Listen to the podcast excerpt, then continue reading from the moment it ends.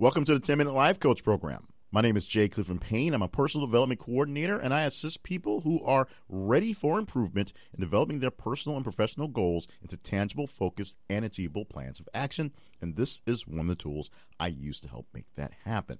The purpose of this podcast is to give you a quick 10 minute lesson. The full podcast may go 12, 13 minutes with some salesy stuff at the end to give you a life lesson, a personal development lesson, a work lesson, if you will, that you can take right when you're done listening and apply to yourself or your life immediately to get more things done. Now, sometimes it doesn't seem to translate that way. Sometimes it'll turn into something that seems like something you're already doing, something that hadn't quite formulated yet, and that's a good thing. That means you're on your way, you're on the path to a great thing. You're already doing something, and this is your proof that your choice should be a fairly good choice, and it should work out with a little bit of determination and time put into it. For more information on the podcast, stop by the website 10minutelifecoach.com.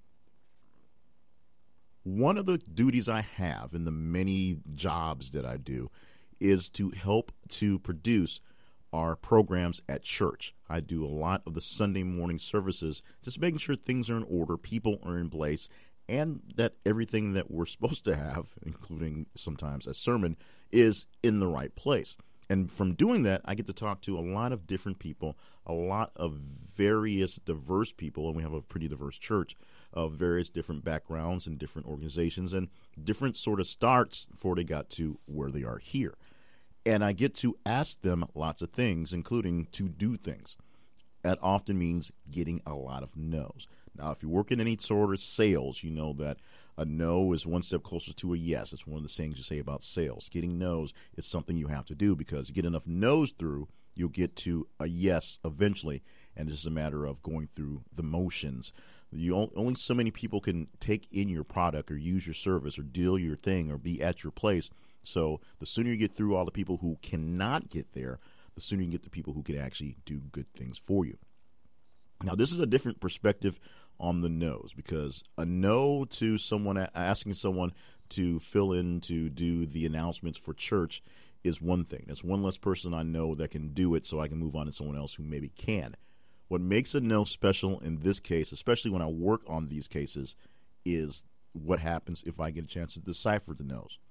This is something I learned well back in the day when I was producing the morning talk show for the radio uh, for a long while a while back it was uh, every single day we had to schedule guests and schedule people and schedule information and get certain things uh, to make it a topical news show every day, which means asking a lot of people, just like I do for church now, if they can be on the air.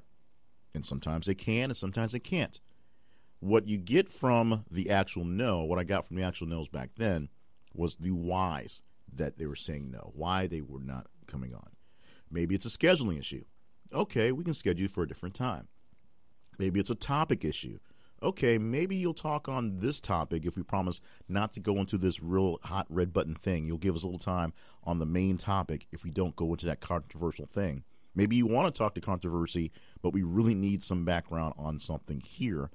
Maybe you're just very, very shy and you really need encouragement because you have a story that's very important to tell getting the chance to decipher the no's. Some of them were just really rude jerks that didn't want to be on the radio. Some of them didn't personally like me. Some of them didn't like people that we dealt with on the radio. So that wasn't going to go anywhere, and I learned a lesson and move on from there. But going through people's no's, going through people's whys, going through people's objections is where you see what the underlying issues that many people have in their problems. I use that now for the church services where every single week I have to find people to do announcements, to do the offerings, uh, people, people places for various different special events such as communion or baptisms, baby dedications, and even the eventual. Pretty much happens every couple of weeks. Pastor that goes bit off script and things go kind of haywire, and getting people to get the program back into some semblance of order for a program. Now, I use my church as an example because that's mostly where I spend my time having to slot people in. And so as I talk to new people or different people in the church, I get to know them, number one. But number two, I also get to do what I did back in the radio programming days and figure out why the ejections are here and what the problem is. And essentially, what my problem is, or in theory, here, the problem we have for getting things in the church. Uh, the problem may be I don't have a lot of time available, so maybe we can schedule a different time. The problem may be you should have asked me a bit earlier. Okay, next time we, we think you'll be a great time to have you on, we will ask you a few weeks out and make sure things are on the calendar. Sometimes it's the scope of what they're being asked to do. Sometimes we ask people to do things that they really aren't comfortable doing, and they know they can't do it, but they may step up to do it because you've asked them, and then they find out they're not so good at it, and it's kind of bad on both people's psyche. So we have to make sure that the role we're putting them into, saying hello and welcome versus going over the announcements for the week versus trying to collect money from people, is something that they're up to doing. Some people are more than willing to take a challenge on and may not be as great at it as they think. Some people are scared to take the challenge on, but may actually be a star at it. They just need a bit more practice, a bit more seasoning to get things through. Now, when you're dealing with people in the general and you're asking them to do things or asking them to assist with things or just asking general things and you get no's, that's great because then you know not to ask that person that same question probably uh, for a while. If you're looking for someone to help you do something and they say no, that's fine. They won't help you. You need to find someone else to do it. But if you have a little extra time, you have a little extra wiggle room to kind of work things going on, uh, look for some feedback. Look for the reason why the no was delivered to you in that time, in that manner, in that fashion for that particular job. If you're trying to move, for example, you need help moving and you ask a bunch of people and they say no, you may find that you don't have as many good friends as you think you do because good friends supposedly help you move. Once you move a couple times, you realize that moving is kind of a pain in the butt, and you really need really good people, dedicated people to show up to help things happen. People who are willing to, to put out their back on the line, if you will, to get things done.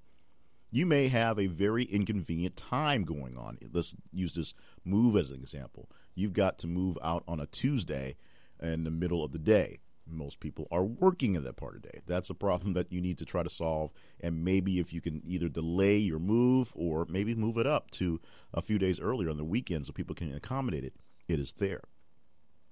You may find that you're asking the wrong people because you're asking the first people you find and they're not the right people for the job. You may not have the right mindset going on. You may be asking dainty little women, and no offense to dainty little women, but they're not the ones you really want carrying around sofas and bureaus and things like that. You need people who really can really help you do the job, the big burly guys that are willing to lift things up, and of course, finding a couple people with trucks because that's the real issue with moving. Whenever you have a task that you need to complete and you need the assistance of other people, you have to have the courage to ask uh, those people you have to have the courage to step up and give them the information they need so they can determine whether they can do it. If they give you a no, well, that, sometimes it happens. But you also should try to find out, get a little feedback on why you're getting that no, why that objection is coming to you. Because sometimes the objection is easy to overcome with that person. It's just a shift of, of mindset, shift of time, a shift of thought process, maybe a misunderstanding that you just need to clarify with a couple extra words Maybe it's the fact that you're asking at the wrong time and you just need to ask again at a different point. If it's something that's a bit more complicated, maybe you need to do some literally some soul searching and figure out what's going on and why no one really wants to play with you. Because sometimes it does come down to us and us being the bearers of bad news to others, which turns ourselves into pretty much problems for other people if you're a negative down person you're always asking people to join your inner circle to do something great, why would they want to join in a person they perceive as a negative down person? That may be something you have to fix first before you can expand on what you have going on. Now, essentially, it all comes down to having the right people around to get the jobs done you need done. And when you're asking for people to put in their manpower and volunteer their efforts and times, you have to be very, very careful of not abusing them in the process. But just like we did, or I did for my church every week, and just like I did back in the day for the radio, I was providing a service and hopefully providing something for them in the process, whether they wanted to do it or not, or had the capacity to do or not, was something we could work out and see if it comes out on the back end. If it was a great fit for both, awesome If it wasn't a great fit at the time, maybe it's a time change, maybe it's an issue change, maybe it's just a couple different things that need to be adjusted to make them feel better for the issue. If it doesn't work, it doesn't work. Forcing square pegs into round holes is never, never the optimal choice to try to get things done. So, if you get a no, it's a solid no, and they don't want to discuss it, don't push. But if you get a chance to decipher what that no is, you have a gift in figuring out why things may or may not be working towards your favor. And thank you very much for joining us for this week's podcast. My name, once again, Jay Cleveland Payne, uh, the host for this podcast and the moderator at the website 10minutelifecoach.com. Check out the website so you can see more of what we have going on with the mission of this podcast and maybe join in. We're trying to rebuild some of our community stuff so we can have more coaching abilities so we can coach ourselves together. Uh, check it out. We're going to have information on the $10 Life Coach, which is being reformatted and brought back to life hopefully fairly soon. So that will be at the website and other information about past podcasts and past things going on at that same website as well, 10minutelifecoach.com.